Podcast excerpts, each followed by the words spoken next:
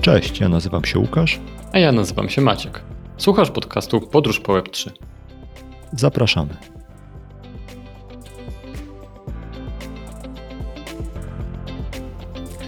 Cześć Maćku, cześć Szymonie. E, Maćku, jak zauważyłeś, mamy dzisiaj znowu gościa. E, naszym gościem jest Szymon Paluch. E, Szymonie, powiedz proszę dwa zdania o sobie. Kim jesteś, skąd do nas przychodzisz? Tak, nazywam się Szymon Paluch, jestem przedsiębiorcą działającym w branży IT już od ponad 8 lat, z tego co ostatnio liczyłem.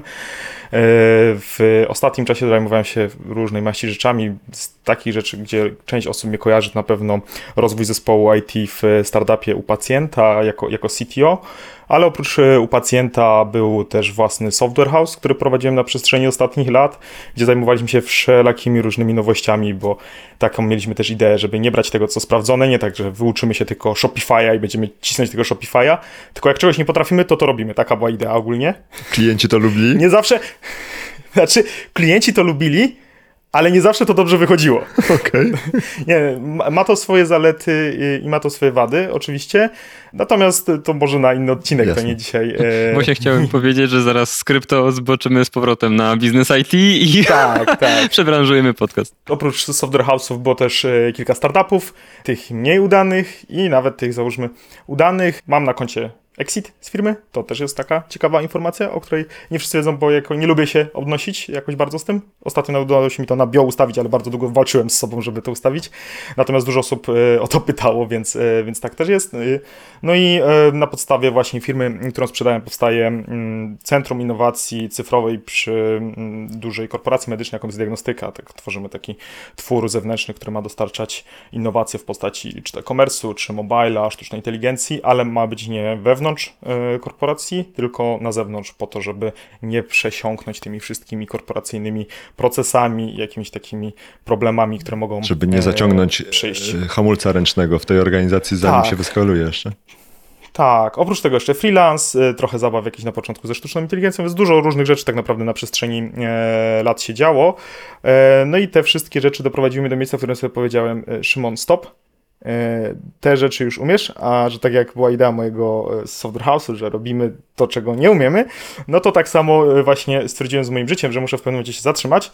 Trochę już udało się zrobić, trochę udało się osiągnąć, zabezpieczyć swoje życie w jakiś tam sposób finansowy, poznać trochę ludzi, więc to jest może dobry moment, żeby odciąć się od tego i spróbować wejść w zupełnie nieznane, czyli właśnie zacząć swoją podróż po Web3. Ale doskonale to nawiązałeś. A to właśnie, to jeszcze zanim, zanim nawiążę, bo ja tu się nie mogę nie wciąć, bo powiedziałeś, że osiągnąłeś, ustabilizowałeś się, wiesz, opanowałeś ten obszar związany z IT i teraz z niego mówisz, mówisz stop, chcesz z niego wyjść i wiesz, i y, zaczynasz nowy obszar, jakim jest Web3. I teraz moje pytanie jest takie, czy nie obawiasz się, albo jakie są twoje przemyślenia na temat tego, wiesz, budowania na własnych umiejętnościach, tak? Czyli wchodzenia powiedzmy głębiej w tematy, no to tak zwane, wiesz, wychodzenie ze strefy komfortu. Albo możesz wychodzić ze strefy komfortu w pionie, czyli budować na tym, co już umiesz i wychodząc ze strefy komfortu wchodzisz na nowy level, który jest jeszcze niekomfortowy dla ciebie, albo zmieniasz sektor. I tylko, że przy zmianie sektora zaczynasz wszystko od nowa. Nie mówię, że Web3 jest bardzo, bardzo, bardzo daleko od IT, no bo jest całkiem blisko, ale jakie są twoje, wiesz, zapatrywania na to, żeby, wiesz, wchodzić głębiej i się rozwijać, robić rzeczy, których nie umiesz, ale w, w linii prostej, a przeskakiwać na równoległy tor, wiesz, na basenie, nie? Okej, okay, to znaczy, ja to widzę tak trochę po środku pomiędzy jednym i drugim, bo to też jest związane z tym, jakie ja sobie założenia wchodząc w Web3 e, przyjąłem, bo ja rozwijając te wszystkie gdzieś tam biznesy, zawsze byłem blisko kodu, blisko programowania. Nigdy nie byłem takim stuprocentowym programistą, bo jednak prowadzenie swoich biznesów wymagało ode mnie wielu innych czynności, a w momencie, kiedy powstawały zespoły, to już praktycznie większość czasu to było zarządzanie tymi zespołami. Natomiast gdzieś tam zawsze w historii byłem blisko tego kodu, więc i wytwarzałem to oprogramie, nie jedno oprogramowanie wytworzyły moje ręce, tak, że tak tak powiem, więc e, dużo tego kodu powstało. No i też często tak, e, zakładając nowe, nowe biznesy, wchodząc w nowe tematy, e, od tego zaczynałem, że, że byłem tym pierwszym programistą, nie? Tak, tak można to no, powiedzieć. Natomiast wchodząc w Web3, to sobie jeszcze jeden nadrzut zrobiłem, że nie będę programistą. Wchodząc w Web3. Ale to nigdy, czy na początku?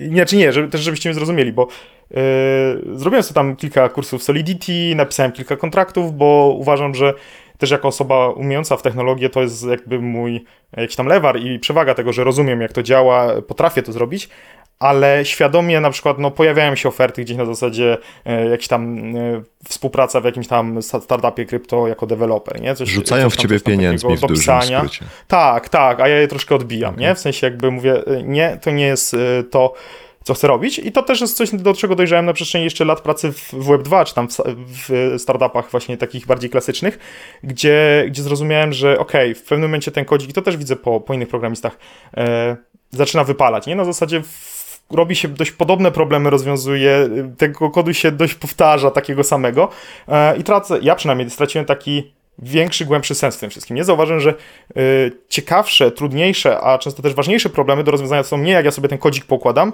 tylko co my w ogóle będziemy wdrażać, dlaczego będziemy się tym problemem y, biznesowym zajmować, w jaki sposób my go ugryziemy, czyli tak bardziej wysokopoziomowo. I to zaczęło mi już na, na przestrzeni Web2 sprawiać bardzo y, dużą radość i, i tym też w ostatnim czasie się zajmowałem. No i teraz właśnie od tej strony do tego Web3 wchodzę. Okej, ale to powiedz, jak e, wchodzisz sobie do Web3, no i wygląda na to, że wchodzisz nie tak na zasadzie, że e, przechodziłeś obok, potknąłeś się i stwierdziłeś, o kurde, ale to Web3 spoko, tylko raczej wchodzisz w taki zaplanowany sposób z jakąś taką wizją i celem. To e, zanim przejdziemy do tego dlaczego, to powiedz, jaki jest endgame tego twojego wchodzenia do Web3, no, albo przynajmniej taki, wiesz, endgame na jakiś tam najbliższy czas, no nie?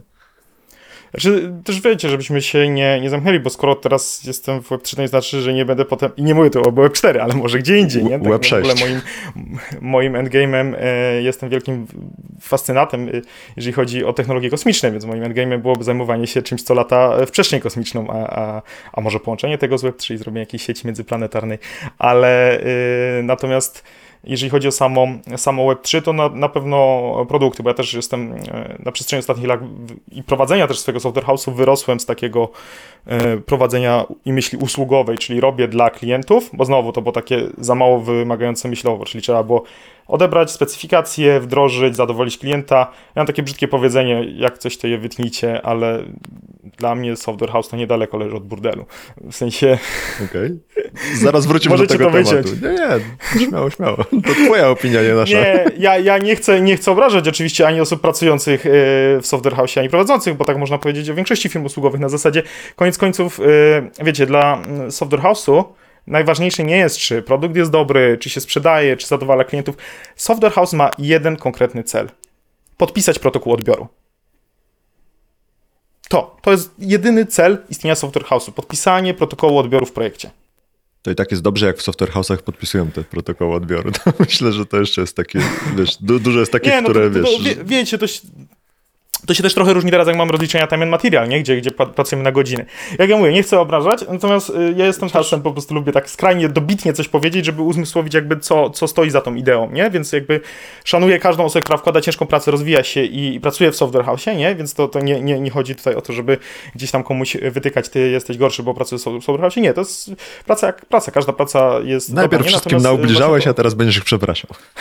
Opinia jest uprawniona, przecież Szymon miał swój software house, także... No, więc ja też, nie? W sensie, ja, ja też tam y, byłem, też to robiłem, nie? Jak można tak powiedzieć. A to wróćmy do Web3, Eee, o, a propos tych produktów. Na, no, tylko jeszcze tutaj Dobra. jedną myśl chciałem skończyć, że faktycznie y, gdzieś ja wyrosłem z takiej myśli, że koniec końców y, świadczenie usług, y, czy to jest consulting, czy to jest freelancing, czy to jest właśnie robienie jako software house, to jest sprzedawanie swojego czasu za godzinę, nie? W sensie ktoś ci wynajmuje na godziny i on ci powie zrób to, zrób tamto, ale zrób, nie? I, i, i płaci ci za czas.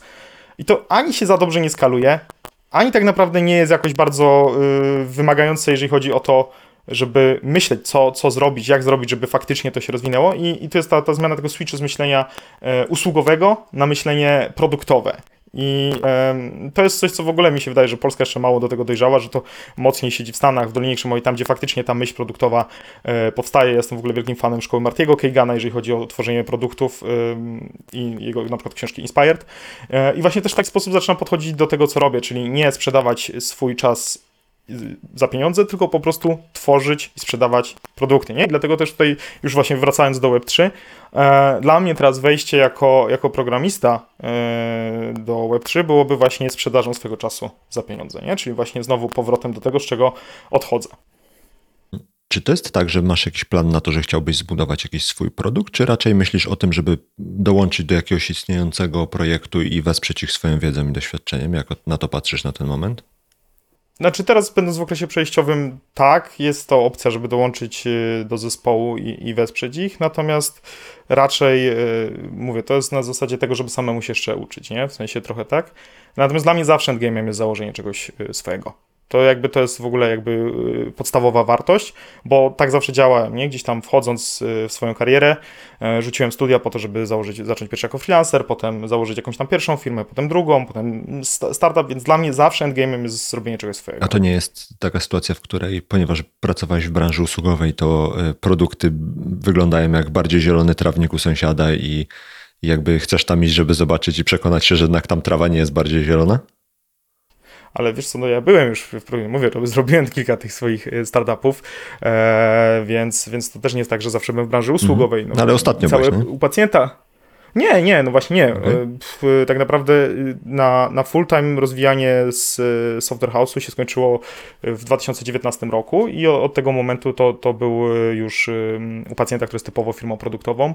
E, Po drodze gdzieś tam jeszcze było beauty i powiem tak, byłem w produkcie, oczywiście, tak jak mówisz, nie jest tak, że tutaj jest wszystko pięknie, różowo i, i fajnie, bo, bo nie, to też jest tak, że w usługach jest e, dużo aspektów lepszych niż w produkcie, e, ale po prostu ja to bardziej czuję, nie? W sensie to jest bliższe mojej, mojej filozofii. I znowu, e, jest tak, że dla kogoś faktycznie te usługi będą fair enough, będą odpowiednie i to też jest ok i, i fajnie, tylko to nie jest jakby moja filozofia, nie? I teraz dlatego ja e, spróbowałem jednego, faktycznie trochę na tej zasadzie, o której wspomniałeś, trochę tego zielonego trawnika przeszedłem, zobaczyłem też, jakie są te problemy, które tam w produkcie wynikają i e, okej, powiedziałem, rozumiem, przyjmuję, że to są te problemy, ale ciągle jest mi do tego bliżej. No dobra, a to co się stało, że jak y, już byłeś jakby po exicie, czy w trakcie exitowania się y, i jakby miałeś pełne spektrum możliwości, mówiłeś o tym, y, o kosmosie, y, o sztucznej inteligencji i tak dalej, to co się stało, że jak tak krążyłeś, krążyłeś, to jednak stwierdziłeś to Web3? Okej, e, to tak. Zastanawiałem się, nie? W sensie jakby jakie te branże są, są dla mnie ok i, i wszystkie wydają się teraz pewnie dla wielu osób mocno futurystyczne, abstrakcyjne, natomiast też we, we wszystkich się coś dzieje, nie? I, i trochę poszedłem taką drogą na zasadzie w każdej czułem, że, żebym się w jakiś sposób odnalazł, bo, bo mnie to pasjonowało, w każdej też e, wiem, że można coś ciekawego zrobić, natomiast patrzyłem na to, gdzie jest największa szansa na wniesienie takiego personalnego impaktu. Bo teraz tak, e, technologie kosmiczne, spoko, nawet są w Polsce firmy, które, które się e, tym zajmują, zresztą e, w jednej jestem jako inwestor, więc fajnie, ale znowu, nigdy tego nie robiłem, tu bym musiał faktycznie przejść tą drogę zupełnie od zera, y, musiałbym e, gdzieś tam dużo nadr- nadrobić, i tak te firmy, które są w Polsce, to są jeszcze malutkie firmy względem tego, co, co się dzieje na, na świecie, więc żeby realny, taki personalny impact wnieść w to, co się, mm, co tam mogę zrobić, to jest jeszcze bardzo, bardzo długa droga i fajnie chciałbym to zrobić, ale wydaje mi się, że to jeszcze, jeszcze nie teraz. Przepraszam, Tak samo też, a, a powiedz, tak? czy przez personalny impact dobrze rozumiem, że masz na myśli coś takiego, że jak ty dołączasz do organizacji, to jakby twój wpływ na tą organizację jest tak duży, że ta organizacja na przykład, nie wiem, wrzuca z trójki piątkę y, na skrzyni biegów, tak? Tak, tak, Okej. tak, tak, tak, Dobrze, tak, tak. Więc, więc tutaj jakby nie czułem tego, nie? nie czułem, żebym był w stanie tam y, ludziom, którzy się tym zajmują, którzy są naprawdę mega ekspertami, siedzą w tym bardzo długo, e, mają też dobre podstawy, często naukowe, bo, bo to są ludzie po, po, po studiach fizycznych. E, zresztą ja w ogóle chciałem iść na fizykę, ale, ale w koniec końców nie poszedłem, więc jakby to, to też jest takie bliskie mojemu sercu. E, I po prostu nie czuję, żebym był tam w stanie ten, ten impact taki odpowiedni wnieść. E, Z drugiej strony mamy właśnie sztuczną inteligencję, tutaj może już bardziej, natomiast e, znowu, mm, to mamy taką sytuację, że sztuczna inteligencja jest już mas masowo wyko wykorzystywana przez ludzi. W każdym telefonie już są jakieś elementy, w ka każda aplikacja praktycznie bardziej rozwinięta korzysta e, mniej bądź bardziej z tej sztucznej inteligencji, albo udaje przynajmniej, że korzysta, robiąc sobie tam if statementy z tyłu. Nie? Natomiast to znowu mamy sytuację taką, żeby dobrze się dało robić sztuczną inteligencję, potrzebujemy mieć To znowu, to nie będzie mały startup, to nie będzie jakaś firma mała, w której ja mogę poczuć, że jestem fajnie i daję duży impact, tylko musimy mieć duże zbiory danych, tak? Bo jakby można robić bez zbiorów danych, ale to nie ma większego sensu. Kto najwięcej i najszybciej rozwija aktualnie sztuczną inteligencję? Duże korporacje, bo one właśnie mają te dane, one mają y, zasoby ludzi po to, żeby przeprowadzać te wszystkie obliczenia. Ja nie mówię, że ma, małe startupy nie robią sztucznej inteligencji, bo robią, nie? Ale te największe aktualnie zastosowania, które są w naszym codziennym życiu, to one są właśnie w tej sztucznej inteligencji. Znowu tutaj nie widziałem tego impaktu, nie? Takiego, ja sam nie widziałem takiego, żeby na taką małą skalę zrobić na tyle duży impact, żeby, żeby to mnie zadowoliło. Natomiast w tych wielkoskalowych firmach znowu podobna sytuacja jak, jak w tej y, branży kosmicznej, nie? Y, Że, że znowu tam przebijanie się przez taką dużo, dużego molocha, zresztą ja nie za bardzo y, lubię też takie klimaty korporacyjne do pracy codziennej, nie? To, to jakby inna, inna sprawa. No i zostało to krypto. Krypto, która w tym momencie jest w takim poziomie ok, ktoś już z tego korzysta, może jeszcze niedużo, ale stosunkowo blisko człowieka. Jeżeli się złamie pe pewne bariery, to ta adopcja może zacząć przyspieszać. E, w większości tworzone przez tak zwanych rebels, czyli naprawdę ludzi, e, którzy to robią, wiesz, albo po godzinach, albo e, właśnie z zamiłowania. Tam są duże pieniądze, ale to nie dlatego, że są duże pieniądze, że, że przyszły, nie wiem, rządy dały jakieś granty, tak jak na przykład na sztuczną inteligencję jest bardzo dużo grantów, czy na rozwój kosmosu. Nie ma czegoś takiego, że przyszły korporacje i rzuciły tam miliony hajsu, tylko to są często firmy, które zebrały ten hajs po prostu od ludzi, nie? W sensie, bo, bo mamy ICO, które jest, pozwala zbierać środki e, tak jak na giełdzie, tylko bez wszystkich regulacji na dzień Ze dobry, wszystkimi nie? tego Więc, plusami i minusami, no nie? i, I minusami, oczywiście, tak, oczywiście. Na, natomiast daje taką możliwość, więc te firmy często obracają dużym kapitałem i to nie dlatego, że przyszła jakaś jedna organizacja im to dała, tylko po prostu ludzie im to dali, nie? I oni zaczynają budować. I to mi się podoba, nie? Że te zespoły, nie? Jakby duży zespół krypto, wiesz, popatrzysz sobie na korporację, duży zespół IT potrafi liczyć 60, 80 osób, ogromne zespoły, nie? W sensie podzielone jakieś tam subzespoły i tak dalej. Duży zespół w krypto to jest 15 osób. No to już taki bardzo duży zespół. Ostatnio taki bardzo słuchałem duży, e, wywiadu z founderem e, Lido, czyli tych ludzi, którzy robią stejkowanie Ethereum i on mówił, że tam cała firma to jest kilkadziesiąt osób, a właśnie deweloperów jest tam małe naście, no nie? I tak sobie pomyślałem, to jest firma, w której jakby obracają kapitałem tam nie pamiętam, tam jest chyba naście miliardów y, y, jakby w zastejkowanym eterze i to nie przy tych cenach z all time high, tylko takich prawie że dzisiejszych i tam kurde siedzi, nie wiem, 12 devów powiedzmy, no nie? I oni tam obsługują, nie wiem, na pięciu blockchainach No. czy coś takiego, nie? A to też wiesz, jakby te, te, wszystkie, te, te wszystkie stawki, nie, o których się tak mówi w Web3, to te dla deweloperów szczególnie są takie wysokie, bo masz małe zespoły, które są w stanie do, do, do, dowozić wartość, a które obracają na bardzo dużym kapitale, nie? Więc to się nie, nie rozchodzi na te wszystkie mechanizmy korporacyjne.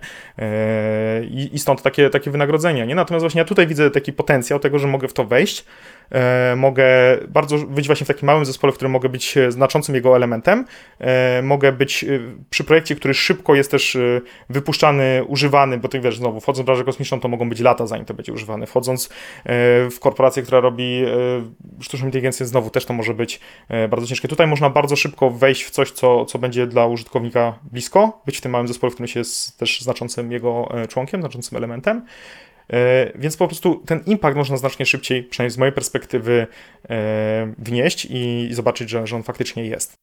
A czy ja dobrze rozumiem w takim razie, że to, co cię e, jakby tak uwiodło w tych tematach około krypto, to jest to, że ta technologia jest taka zdemokratyzowana, że każdy może przyjść, coś zrobić, wypuścić i tak naprawdę nie ma jakichś takich gatekeeperów, którzy muszą ci powiedzieć, tu są pieniądze, możesz zacząć robić, albo tu są regulacje, musisz zdobyć certyfikat i tak dalej. Tak.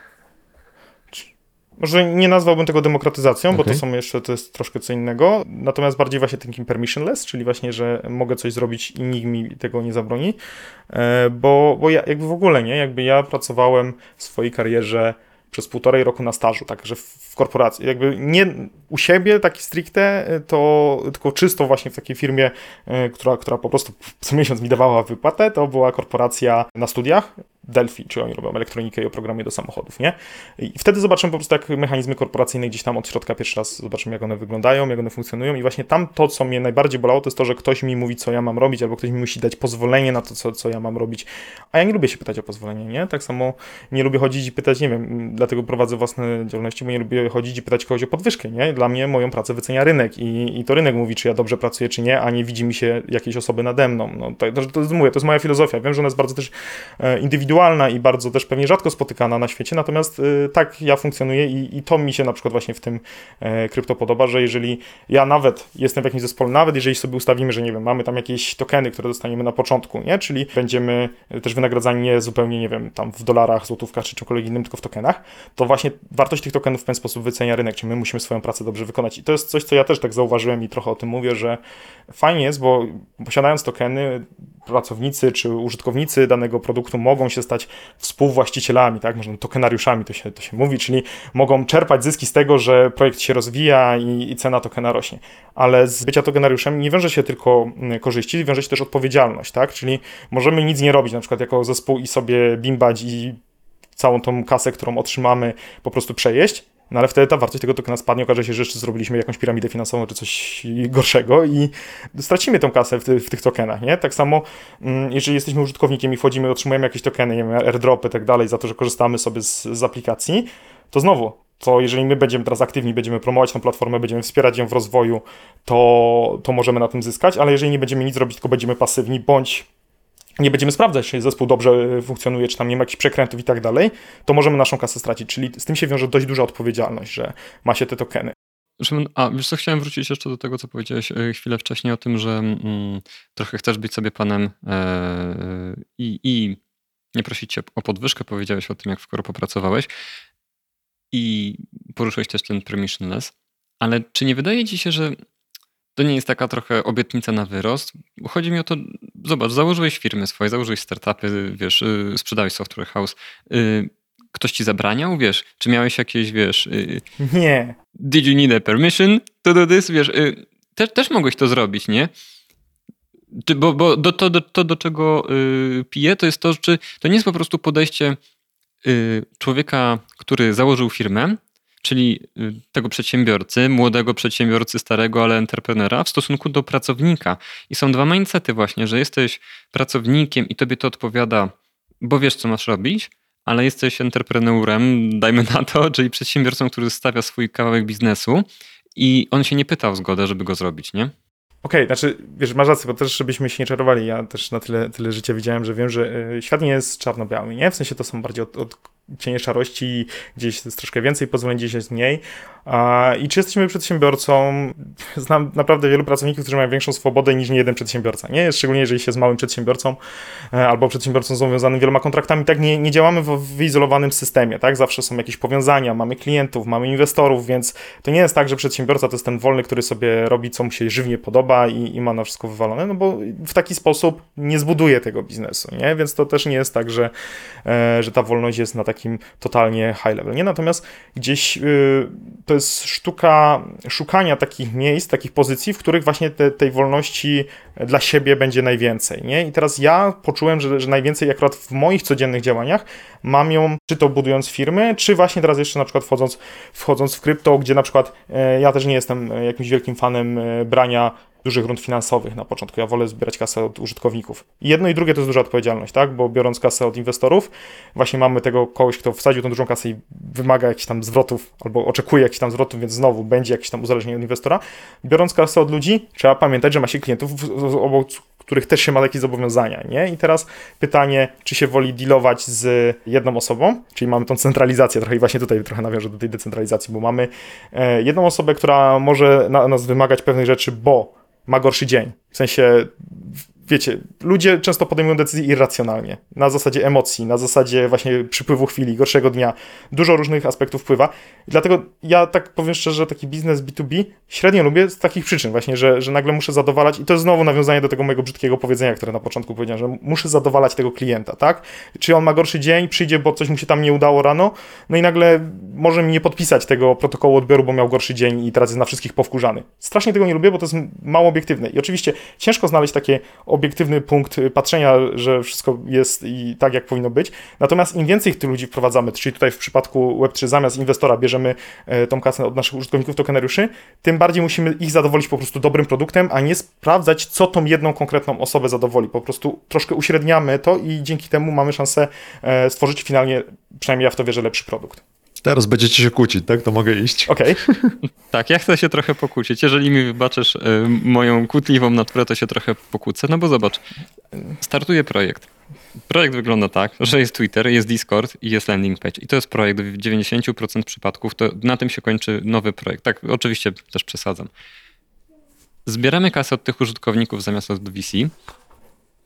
Mamy furgonetkę pieniędzy I odjeżdżamy. zamienionych na tokeny albo W stronę i zachodzącego teraz co słońca. się może stać? Możemy sobie odjechać i zrobić legendarnego rackpula, ale o tym nie, mówimy o legitnych powiedzmy biznesach. O co mi chodzi, że mówisz o tym, że presja dalej jest, czyli że trzeba wziąć odpowiedzialność za tą kasę, którą się wzięło. Tylko, że jest sporo, nie mówię, że wszystkie, ale jest, jest relatywnie sporo takich projektów, które zebrały tą ciężarówkę hajsu i na niej siedzą i mają kilkadziesiąt milionów, kilkaset milionów, z którymi nie wiedzą w ogóle, co zrobić.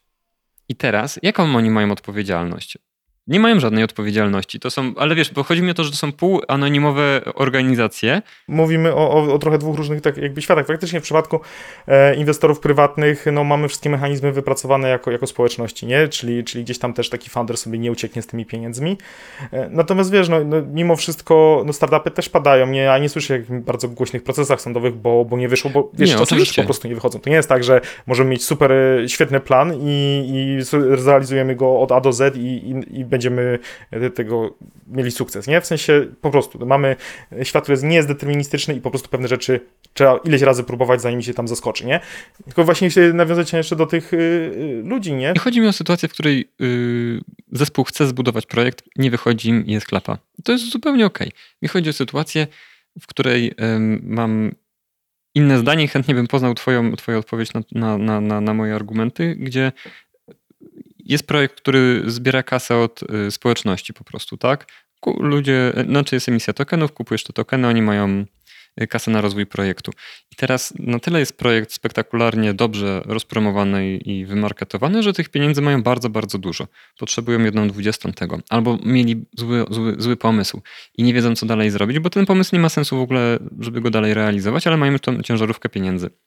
I teraz w przypadku, kiedy to jest projekt złożony z ludzi, którzy wszyscy są, wiesz, znani w ogóle, to jest okej, no tam, tam wiadomo kogo ścigać, jest jakaś organizacja, ale jeżeli ten projekt na przykład jest oparty tylko o anonimowe DAO, y, gdzie pracownikami albo kontrybutorami są konta Twitterowe albo konta Discordowe, to ja nie czuję, żeby Oczywiście to jest być może ekstremalny przypadek, ale no taka jest obietnica krypto.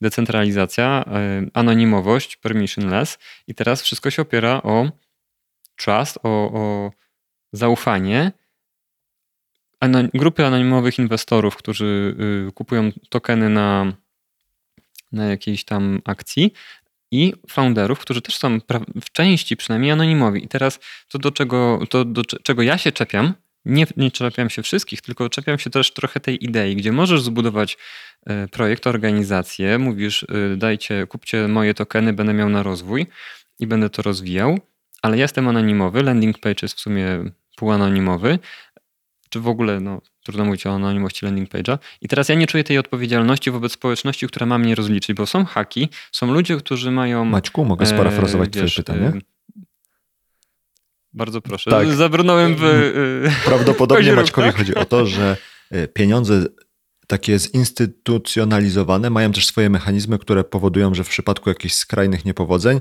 jakby jest jakaś odpowiedzialność na konkretnych ludziach i są jakieś lewary na to, żeby tych ludzi w razie czego zmusić albo cokolwiek innego zrobić, żeby oni jednak coś dowieźli, a w przypadku tych wszystkich ICO i tych, podobnych projektów można po prostu zebrać pieniądze, nic z nimi nie zrobić albo spróbować zrobić i po prostu się zawinąć.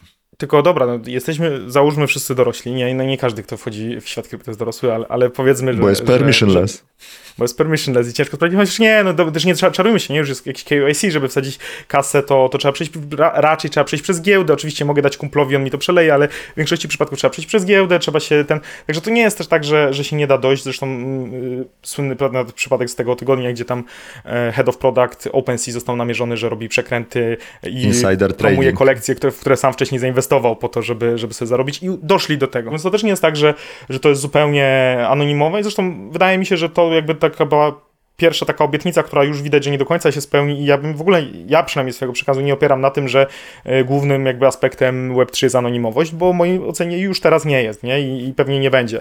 Więc z tą anonimowością raczej bym tak tutaj nie szalał, że, że się nie da do tych ludzi dojść. W jaki stopniu jest to utrudnione i prędzej pewnie do niektórych ciężko będzie to zrobić. To jest zawsze coś za coś, nie? Powstały, mamy różne rynki, mamy, możemy, jak jesteśmy inwestorami, możemy inwestować w bezpieczniejsze asety, które najczęściej dają mniejsze zyski i w bardziej niebezpieczne, które dają duże zyski. I jakby dla mnie każda odpowiedzialna osoba, która pakuje się w jakiś projekt, szczególnie jeżeli wie, że to jest projekt krypto i nie ma tam właśnie organizacji, które w razie czego pomogą e, potem w ściganiu takich e, twórców, którzy, którzy na przykład się nie wywiązali ze swoich obietnic, to też ponosi odpowiedzialność, tak? Wiem, że potencjalnie mogę zyskać e, znacznie więcej, bo, bo wiecie, nie każdy wie. Można wchodzić w sta- startupy e, na jakichś tam presale'ach, nie na, dużo osób wchodzi nie na IPO, jak mamy pierwszą, pierwszą listing na, na, na giełdach, licząc, że, spółka pójdzie do góry, nie? Natomiast często na IPO już się tak fajnie nie ugrywa, nie? Można coś ugrać, czasem po IPO to w ogóle to leci w dół, a tak naprawdę najwięcej zyskują nie ci, którzy weszli na IPO, tylko ci, którzy weszli e, w private sale'u, nie? Czyli tam rok, dwa lata przed, e, przed wejściem na giełdę. I znowu, ktoś, kto inwestuje w taką spółkę przed wejściem na giełdę, jakie on ma zabezpieczenie? W sensie, jeżeli w ogóle nie dojdzie do wejścia giełdowego, tam jest naprawdę te, te umowy muszą być dobrze rozpisywane, koniec końców i tak może się skończyć, że nie będzie żadnego wejścia na giełdę, że coś się zmieni e, i taka osoba nagle traci płynność na, na tych, e, nawet w najlepszym wy- wypadku będzie miała akcję, nie? To, to, to traci płynność. I trochę podobnie jest krypto. Można znacznie więcej zyskać niż e, w przypadku spółek giełdowych, czyli można to porównać właśnie do takiego private sale'u, tylko otwartego publicznie dla każdego, kto jest w tym świecie krypto.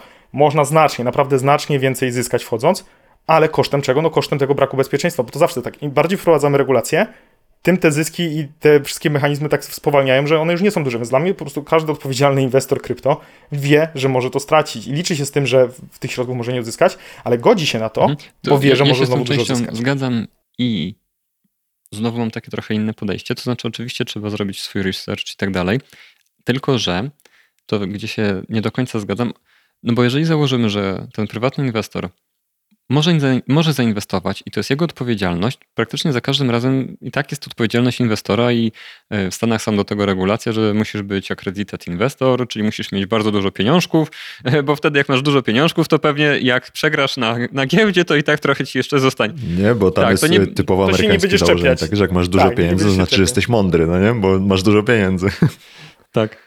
No bo twoją mądrość wyznacza y, stan konta. Natomiast y, to, do czego tutaj piję w tym krypto, ok, możemy zrobić research, tylko że jeżeli mamy obietnicę projektu, który jest y, anonimowy i tak dalej, no to wszystko to jest, to jest niesprawdzalne praktycznie. Co więcej, możemy zrobić research, ale jak głęboko mamy zrobić research, czy mamy kod czytać i mamy go interpretować, bo potem się oka- albo wiesz, z drugiej strony mamy robionego mm, patcha na, na bugu jakimś, który się okazuje, że jest publicznie wrzucony na, na, na repo, ktoś y, hakuje projekt i jest zero, nie? Zeruje, zeruje cały protokół. I teraz nie da się tego zresearchować wcześniej, no póki się nie zrobi roboty za zespół. I, I dlatego chodzi mi o to, że nie wydaje ci się, że to wszystko jest taki gambling? To znaczy, Ale, ale wiesz, ale z drugiej strony, wiesz, to są mechanizmy, które istnieją w świecie, tak? W sensie, wrócę do, dalej do tej giełdy, nie? Bo jakby ja, ja nie chcę bronić yy, krypto, że tutaj nagle jest coś lepiej, nie? Właśnie chcę pokazać drugą stronę, że te mechanizmy są, funkcjonują i właśnie bardzo ciężko jest je e, zrobić w taki sposób, żeby, żeby one były inaczej. No ludzie chcą inwestować właśnie, bo ich kusią, kuszą zarobki, kuszą ich te pieniądze, powiedzmy sobie szczerze, nie? To się, nie, chcą też trochę tej adrenalinki poczuć, nie? E, natomiast co, wchodzisz na giełdę, większość takich e, inwestorów, że tak powiem, z ulicy, którzy wchodzą na giełdę, jaką oni mają świadomość tego? Przecież e, inwestujesz w spółkę giełdową na GPW. Wpuści cię ktoś e, do zarządu, żeby Na pogadać sobie, jakie oni mają realne plany.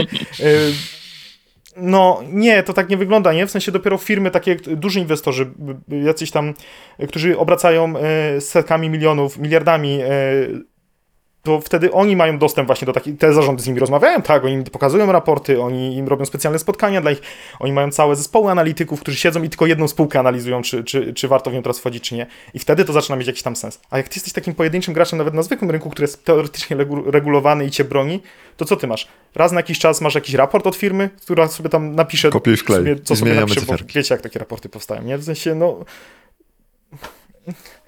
Nie, no serio, nie w sensie jakby to nie jest tak, że, że giełda, okej, są pewne regulacje, więc tam na pewno nie ma te- tego, te, takiego stosunku, że, że masz tak jak na krypto, nie, 90% skamu, nie, no faktycznie tutaj trzeba przyznać, że, że to, to, to jest wycinany taki ten e, pierwiastek, ale to, że, nie, że, że ludzie mają dostęp do informacji, nie, no jaka korpo- tym bardziej, w krypto jeszcze masz przynajmniej to, że masz jakiś tam e, w miarę ludzie się starają trzymać tego podejścia takiego open source, nie? Jak, tak jak mówisz, no, to kod może się podmienić, może się zmienić, może zniknąć, może nie zostać użyty, ale w miarę się tam da sprawdzać, co oni robią, czy robią.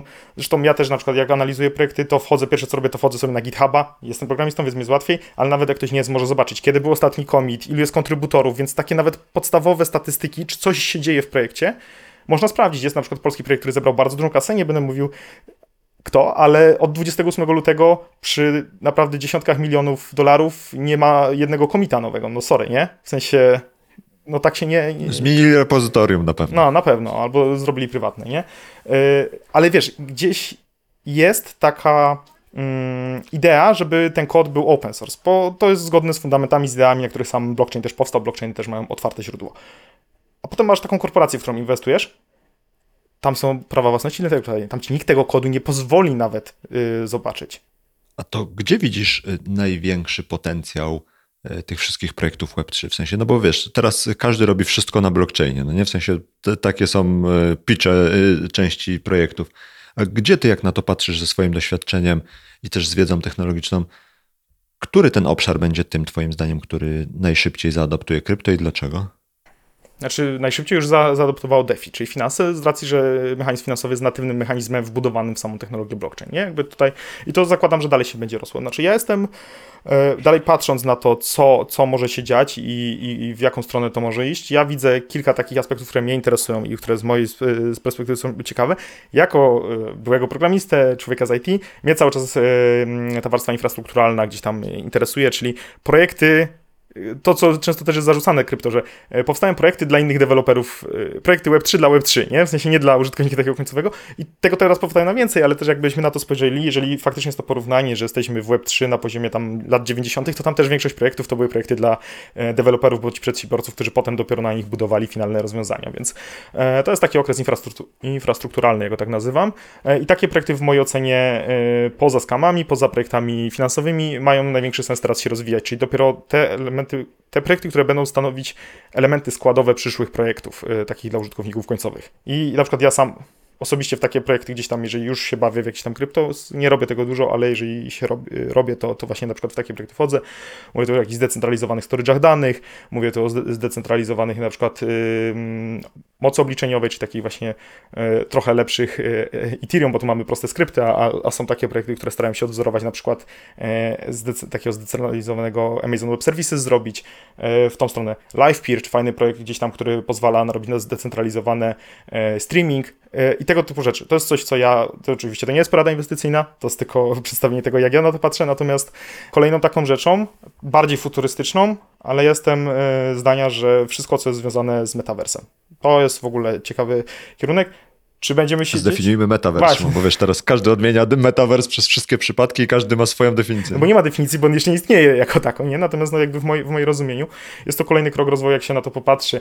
E, też na taką metaforę sobie gdzieś tam kiedyś uszyłem, że y, nasi dawno, dawno temu nasi dziadkowie, jak wracali z przedszkola, e, to ich pradziadkowie siedzieli tam jakąś książkę sobie czytali, nie? W sensie tak w fotelu. Potem, e, jak nasi rodzice wracali z przedszkola, czy tam ze szkoły, to ich rodzice, czyli nasi dziadkowie siedzieli sobie z gazetami, nie? Potem my wracaliśmy e, do domu, to nasi rodzice siedzieli przed telewizorem, czyli zawsze jest jakiś taki cykl znowu, że to się zmienia, ale gdzieś tam ta nasza uwaga jest wchłaniana. I cykl teraz, wracania z przedszkola. Nazwijmy. Cykl wracania z przedszkola. I teraz nasze dzieci wracają, część tam siedzi przed komputerem, ale załóżmy, że teraz większość to jest po prostu w telefonie telefonie, nie? Siedzimy w, w telefonie, nie? I teraz coś będzie dalej, nie? Ten, na tym telefonie się nie skończy. No i wszystko na to wskazuje, przynajmniej tak z mojej perspektywy, jak ja to obserwuję, że faktycznie no, będzie to jednak ten e, szeroko rozumiany XR, czyli e, jakaś tam możliwość połączenia się z tym wirtualnym światem jeszcze bardziej. Jest tak, że będą kolejne zmysły angażowane i będziemy sobie coraz bardziej gdzieś tam łączyć, bo chcemy być blisko ludzi, chcemy być blisko informacji. To jest też z, e, skorelowane z tym, jak, e, jakie gdzieś tam hormony u nas budzują w organizmie i tak dalej, nie? Natomiast e, ja się nie łudzę, że jak ta technologia będzie dopracowana, to my będziemy z przyjemnością część, nie mówię wszystko, ale część interakcji dokonywać właśnie w takim wirtualnym świecie, czyli, czyli gdzieś tam nie mówię, że musimy zupełnie być odcięci, ale że przynajmniej w jakimś stopniu będzie nam się tutaj wyświetlać. I a teraz metaverse jako, tak jak ja go rozumiem, nie ma za bardzo sensu w formie y, takiej przedstawionej przez metę, chociaż możliwe, że meta też pójdzie w tym kierunku, w którym ja to rozumiem, czyli takiego inter interoperacyjności pomiędzy tymi różnymi światami, bo to nie jest tak, że jest wiele różnych metaversów, każdy jest od siebie odgrodzony, bo wtedy mamy po prostu grę VR, e, tylko mamy po prostu jeden, jedną alternatywną rzecz, alternatywną, nie alternatywną, uzupełniającą się rzeczywistość do naszej rzeczywistości tej fizycznej, która będzie rzeczywistością wirtualną i to jest ten metavers. Czyli tam jest dużo różnych aplikacji, platform i tak dalej, natomiast one gdzieś między sobą muszą być w stanie się łączyć, przekazywać i teraz pytanie, czy powstanie miliardy API, będą się te API integrować, czy będzie jedyna centralna jednostka, która zapewni tą możliwość połączenia się, czy właśnie może oprzemy to o Web3 i o, o blockchain i te kluczowe elementy, które będą związane z tym, że mamy tożsamość cyfrową, że mamy własność cyfrową, właśnie będą połączone pomiędzy tymi światami dzięki technologii blockchain.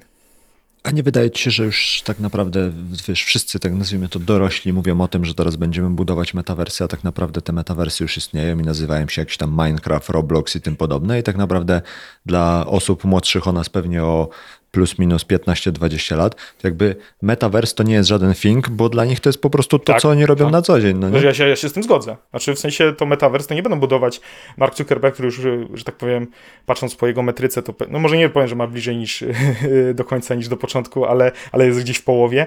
E, Nie, to będą budować ludzie, którzy, którzy w tym momencie grają. Zresztą my jako ludzie wnosimy pewne wzorce z dzieciństwa i potem w dorosłym życiu je e, wdrażamy. Nie? Teraz bardzo dużo się mówi o gamifikacji. Nie? Od, tak od kilku lat się grywalizacja, wprowadzanie do biznesu grywalizacji. Czemu? Bo ci ludzie, którzy teraz robią biznesy, oni wyrośli na grach, bo w latach 90. pierwsze gry zaczęły się pojawiać, potem 2000 rok, więc y, my wynosimy te schematy, te wzorce i prze, przenosimy je właśnie do, do biznesu, do naszych firm.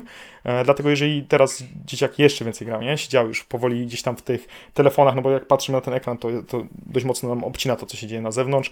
E, potem będziemy siedzieć w tych hełmach, no to też będziemy starali się coraz więcej tego przenieść i dla mnie osobiście to jest nieuniknione, ale w większości będzie to budowane przez e, nawet młodsze osoby ode mnie, y, natomiast y, też zakładam, że kilku gigantów spróbuje swojego podejścia, może się uda, może nie, ale też patrząc na, na historię znowu, zawsze znajdzie się jakiś mały gracz, który gdzieś tam e, potem pokona tego dużego giganta, na przykład jakim jest Meta, nie? Nie, nie mówię, że, że Zuckerbergowi nie wyjdzie, bo to też nie jest tak, że on sobie to obudził się pewnego dnia w 2021 roku i nagle mówi, o kurde, zmieniamy nazwę, nie? E, Mam za dużo pieniędzy, musimy coś z tak. tym zrobić. nie, nie, nie. Jak się, jak się spojrzy na, na, jakby na to, co oni robią i na te prezentacje, które pokazują, i to, to jest y, konsekwentnie realizowana strategia już tam od 10 lat ponad, bo oni bardzo mocno, i to zakup Oculusa, i wejście właśnie w tematy VR-owe, e, rozwój technologii do tworzenia tam jakichś swoich tych obiektów, y, umieszczania na filmikach takich, y, no to, to wszystko, wszystko idzie w tym kierunku i to jest konsekwentnie od kilku lat realizowane, więc jakby e, myślę, że Mark też jest e, niegłupią osobą, zresztą zrobił naprawdę dużą rewolucję, trochę może ukradł, patrząc na to, jak tam gdzieś e, się rozwijało, ale powiedzmy sobie szczerze, to nie wystarczy, to nie wystarczy podpatrzeć tam fragment idei i zrobić z tego na- największą firmę na świecie, taką jak Facebook, bo e, to jest tylko jakiś tam zaczątek, to dużo na pewno wy, wychodziło od niego, więc e, on próbuje, czy mu to wyjdzie, nie wiem, natomiast jakby kończąc tylko to, bo tam był trochę hejt, jak, jak to będzie wyglądać, nie będzie wyglądać, natomiast dają oznaki takiego trochę ustąpienia miejsca i tu już proszę bardzo wchodzą nam NFT na Instagrama, które są oparte o Polygon, czyli porzucili projekt własnego blockchaina, Libry, e, nie zamykają się, otwierają się na te technologie, które są w tym momencie akceptowalne przez świat Web3. Ale Polygon też jest y, chyba przez Stripe'a będzie wykorzystywany z tego co pamiętam i ten Tak. Polygon się bardzo mocno rozpycha w y, środowisku z tych starych graczy, tych, tych koncernów po prostu, tak? Z, powiedzmy z tego mm, bieżącego powiedzmy świata Web, Web 2.0, Ale co jest moim zdaniem bardzo znamienne swoją drogą, że ten jeden blockchain jest wybierany przez te organizacje. No niby tak, z drugiej strony to jest to blockchain, który y, jest takim trochę no bridge'em powiedzmy sobie do y, Ethereum, nie? No Ethereum teraz nikt nie weźmie normalny tak, żeby go wprowadzić na taką skalę, bo jest za wolne i za drogie. No po prostu nie byłoby możliwości wprowadzenia tego w Instagrama czy właśnie w Stripe'a. Polygon z racji na pewne kompromisy, które użył, ma możliwość robienia szybszych transakcji i tańszych transakcji. A z drugiej strony bridge'uje się do tego Ethereum, działa na IVM-ie, więc mamy bardzo dużo. Czyli z jednej strony mamy zalety tego najpopularniejszego blo- blockchainu, jakim jest Ethereum, pod względem takim użytkowym, a z drugiej strony mamy niskie opłaty i szybkie transakcje, więc myślę, że to jest jakby główny powód. Yy, Jaka polityka za tym stoi? O tym nie mam na razie zielonego pojęcia, więc, ale też może być tak, jak gdzieś tutaj insynuujecie, że e, ktoś tam e, się próbuje tylnymi drzwiami do tego świata Web3 e, dostać, albo, albo w drugą stronę.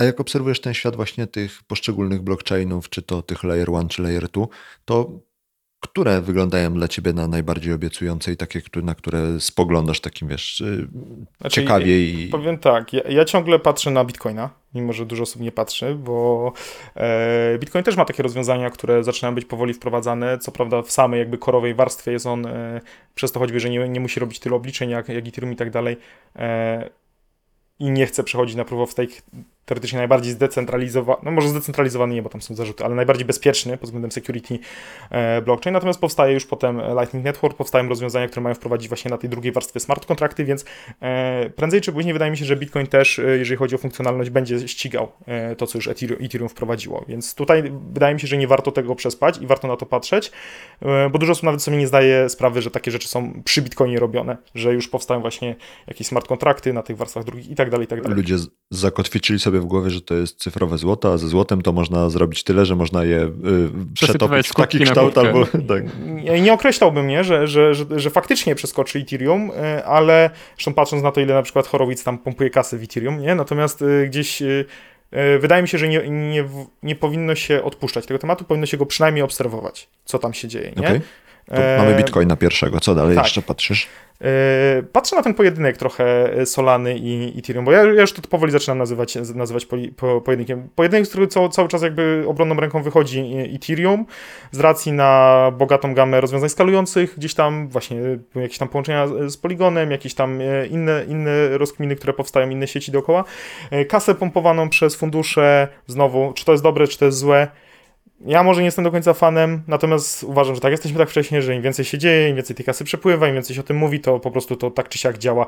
Też ta, ten, że tak powiem, ta, to rąbnięcie, ta taka duża bańka to jeszcze jest przed nami. To, to jestem więcej niż pewien, że tak będzie, więc jakby jesteśmy w takiej fazie hypu e, i każdy hype, jaki by nie był, po prostu jest dobry, bo zwiększa adopcję w takiej społeczeństwie. Zresztą moim zdaniem nie da się wypromować technologii, jeżeli się nie przejdzie przez tą fazę takiego overhypu. Mówiąc Ona- tylko o technologii. Nie, ona musi, ona musi być. Ta faza overhypu musi być po to, żeby to przenikło do, do świadomości społecznej, potem musi to rąbnąć, a potem dopiero można sobie na spokojnie budować, więc jakby ja jestem tego zdania, że my musimy się rozpędzić, walnąć, a dopiero potem będzie można budować i na tej zasadzie trochę teraz ten rynek e, działa. E, A, więc- Szymon, Tak. jak, jakbym cię mógł zapytać, mm, powiedziałeś, że tam jest po- pojedynek między Solaną a Ethereum, to jak wygląda potyczka? No bo pomiędzy powiedzmy taką, wiesz, wojną między dwoma, Mhm. y, wiesz, światami, to jak wygląda potyczka? Jak wygląda takie, wiesz, pojedyncze starcie? E, Starcie wygląda tak, jak między dwoma językami programowania. Gdzie będziesz miał więcej twórców?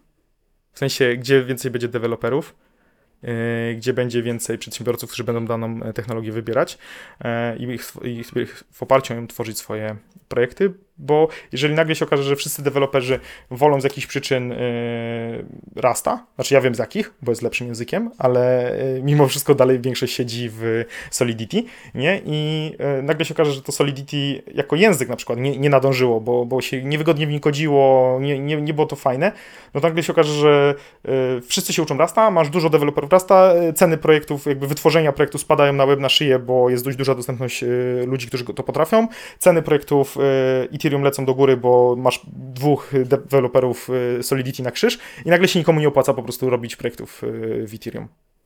Mhm. Okej, ale wiesz, bo to, to jest ta część marketingowa, powiedzmy. Kto zdobędzie y, grupę wyznawców, prawda, i kto będzie, wiesz, tym ewangelistą, a co jakiś czas ta Solana leży po prostu. Jest kupa memów, już się robi, wiesz, na temat y, Solany. I wiesz, chodzi mi o to, mm, że wiesz, oczywiście są hacker house'y solanowe, kupa pieniędzy w to No nie, no oni tak, oni właśnie oni to robią. Oni robią to, co ja teraz powiedziałem. Nie robią dużo hackathonów, nawet nie wiem, czy nie więcej niż Ethereum, że po to właśnie, żeby, No żeby tych ludzi tam, po to, żeby tych ludzi ściągnąć. I tak jak mówisz, to jest marketing, ale znowu, nie, to jest ta, ta faza hype, gdzie tego marketingu jest więcej, e, a to jest takie trochę odłożenie w czasie, zresztą kto, kto robił startup, ten wie, nie? W startupie pierwszy się mówi, że mamy, pierwszy jest pomysł, potem się go promuje, tak jak mówię, że się robi landing i się mówi, jakie to będzie cudowne rozwiązanie, Potem szyje się trochę kodu, który nie ma prawa działać, a potem dopiero jak y, zaczną się, znajdzie się rynek, będą użytkownicy, będzie wchodzić runda A, runda B i tak dalej, to wtedy się dopiero robi porządny kod. No bo y, jakby, to, to, jakby i tutaj się krypto niczym nie różni, nie? I jakby można powiedzieć, że takie te projekty blockchainowe są trochę takimi startupami, które y, na ten moment jeszcze sobie trochę szyją, trochę nadrabiają marketingiem, I trochę liczą na to, że jeżeli już im się będą widzieć, że mają dużą przewagę nad konkurencją, to zaczną sobie ten kod e, nadrabiać, nie? Z tą różnicą, że załóżmy, mówię, no on jest często open source, mo- może być kontrybucja, to też jest właśnie fajne, że pomimo e, na przykład tego, że są jakieś wycieki, jest jakaś dziura, przy open source zaraz się znajdzie ktoś, kto znajdzie tą dziurę, więc jest szybko wyciągnięty, jest y, szybka, szybki cykl uczenia, tak? Czyli bo, można szybko poprawić i mało tego jeszcze cały świat może sobie to poprawić, bo nie tak jak w przypadku korporacji my poprawiliśmy, ale wam nie powiemy, żebyście zaraz wy też mieli wyciek, nie? Tylko faktycznie wszyscy z tego korzystają em, i to się tak napędza. Czy jeszcze jakieś projekty? Znaczy ogólnie, tak jak mówię, to jesteśmy tak wcześnie, że ja bym się nie zdziwił, jeżeli Salona, która dzisiaj się wywala, za kilka lat się przestanie wywalać, a sen narobi tylu tych wyznawców, że tego to Ethereum zje. Faktycznie Ethereum dla mnie na razie daje ciekawsze jakby mm, więcej się dzieje, nie? Więc jakby projekt, pomimo, że tam jest pompowane Hacker House, to jednak wię- więcej takich sensownych projektów z punktu widzenia technologicznego przy, powstaje przy Ethereum. Przynajmniej ja to tak widzę. E, Natomiast ciężko mi powiedzieć, czy są jakieś takie blockchainy, które zaraz też się nie wyłonią, bo jeszcze w 2018 to Solanie to mało kto by ją nazwał jakimś sensownym konkurentem, nie? W sensie dla, dla Ethereuma to tak naprawdę niedawno temu było. Mhm. Wiesz co, bo ja na to patrzę z tej perspektywy, że y, mamy, y, wszyscy jeszcze są dotknięci, wiesz, jarzmem luny, powiedzmy. Luny. To, to, O, luny. Pamięć, nie, pamięć nie, za, nie zaginęła jeszcze w narodzie, podejrzewam. y, A rany ci, jeszcze się bliźnią. Dokładnie, jeszcze będą długo. Natomiast jaka była, y, to też rozmawialiśmy z paroma gośćmi, gościami, gośćmi, gośćmi o tym, którzy no niedaleko temu z Wojtkiem rozmawialiśmy, który jakby odrzucił, myślało, y, testował Lunę, tak? Ale o co mi chodzi? Luna też miała bardzo, y, przepraszam, Terra. Terra miała bardzo dobry społeczność. marketing, influencerów, wcale Mhm. nie wcale nie no-name'owych tych Mhm. influencerów, takich y, analityków, którzy robili analizy i wychodziło im pozytywnie, tak, in plus.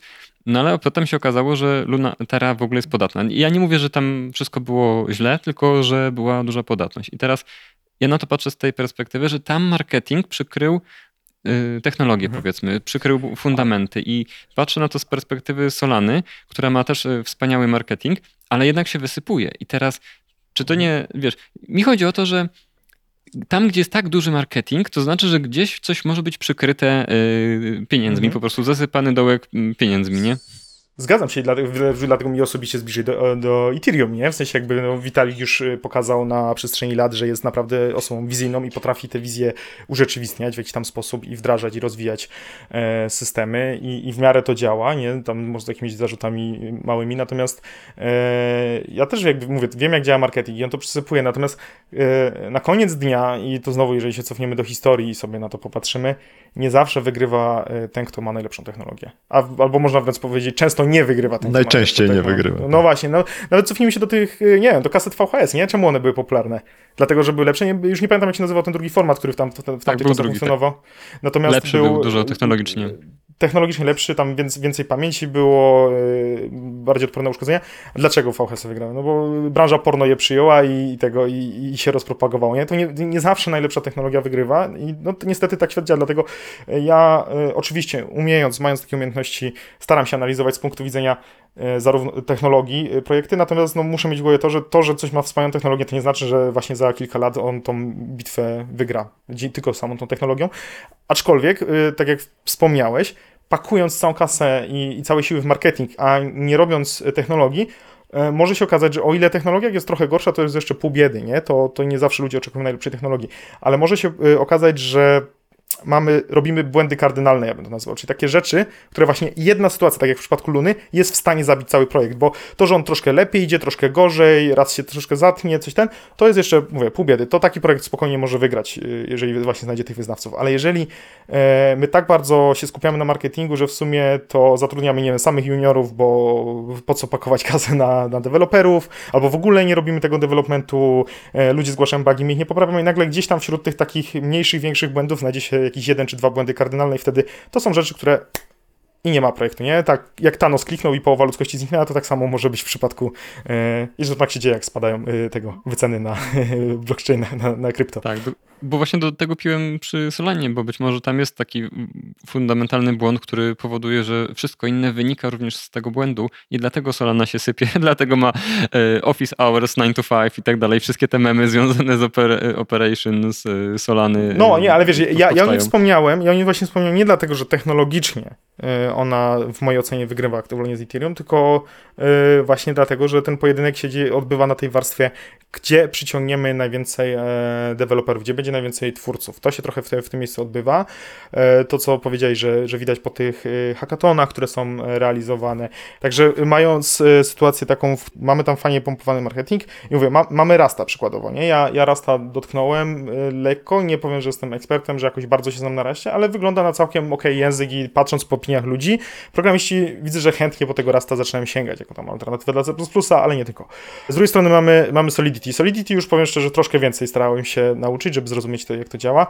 No i ni cholery nie powiem, że to jest przyjazny język w wykorzystaniu, nie? W sensie y, nie jest jakiś totalnie koszmarny, bo na przykład ja miałem okazję kodzić y, długi czas w Perlu, nie? Ale y, kto zna, ten zna. To jest jeden krok od Kobola prawie. Natomiast Jeszcze masz w- odciski na palcach. W przypadku tak, natomiast w przypadku, e, w przypadku tutaj e, języka takiego niedorozwiniętego, no to programiści ok, mają to rekompensowane, bo mają dużą kasę, mają jakąś tam misyjność, bo powiedzmy sobie szczerze, że większość tych projektów i ludzi zaangażowanych wchodzą tutaj z jakąś dużą misją, więc oni są w stanie wybaczyć, nie? że ten język jest trochę taki ułomny.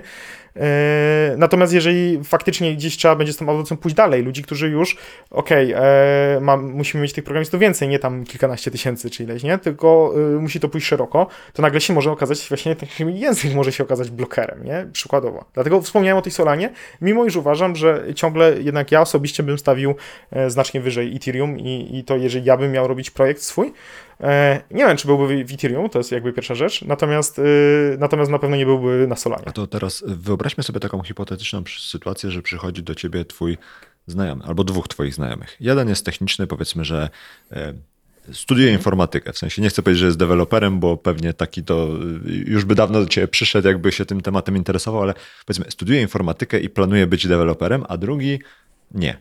I teraz obaj słyszeli o tym Web3. I teraz jak przy ich odpowiednim zainteresowaniu, jak byś ich pokierował, w którą stronę i jak powinni teraz swoje pierwsze kroki w tym obszarze stawiać?